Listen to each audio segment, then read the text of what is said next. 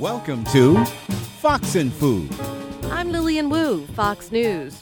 For lucky baseball fans, the inaugural MLB Food Fest goes far beyond peanuts and Cracker Jack. The weekend long event features a signature concession item from every major league team. The Texas Rangers offering up chicken and donut sliders. Atlanta Braves, obviously, we're doing pig picking. In your palm, you would have a fried tortilla shell with barbecue spice on it.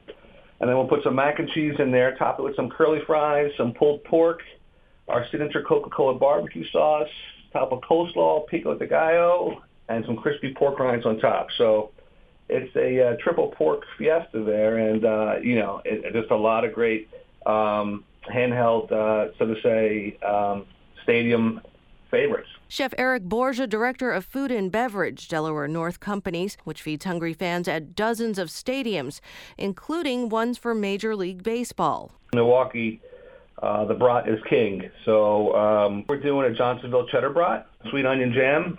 Why not give them the uh, ultimate cheddar brat? Minnesota, we're doing a cheese curd. Again, one of their most popular items in Minnesota. So uh, we're doing a nice cheese curd there. St. Louis, uh, we're doing a bacon wrapped uh, dog, kind of like um, almost Sonoran style with some beans on the bottom and some pico de gallo on top. Obviously, in Baltimore Orioles, uh, where crab is king, we're doing a waffle fry with our signature crab dip on top, which is super popular in Baltimore. There are Cheeto elotes from Dodger Stadium. For the uninitiated, that's roasted corn on the cob drenched in chipotle lime mayo, dusted in flamin' hot Cheetos and cheese. Something called the flamethrower from the Cleveland Indians also contains those flamin' hot Cheetos, which share space with bacon jam and green apple slaw on top of the pork belly and pulled pork sandwich. For the more adventurous, there are toasted grasshoppers from the Seattle Mariners. For traditionalists, a popcorn pit and Nathan's hot dogs. I'm Lilian Woo, and this is Fox and Food.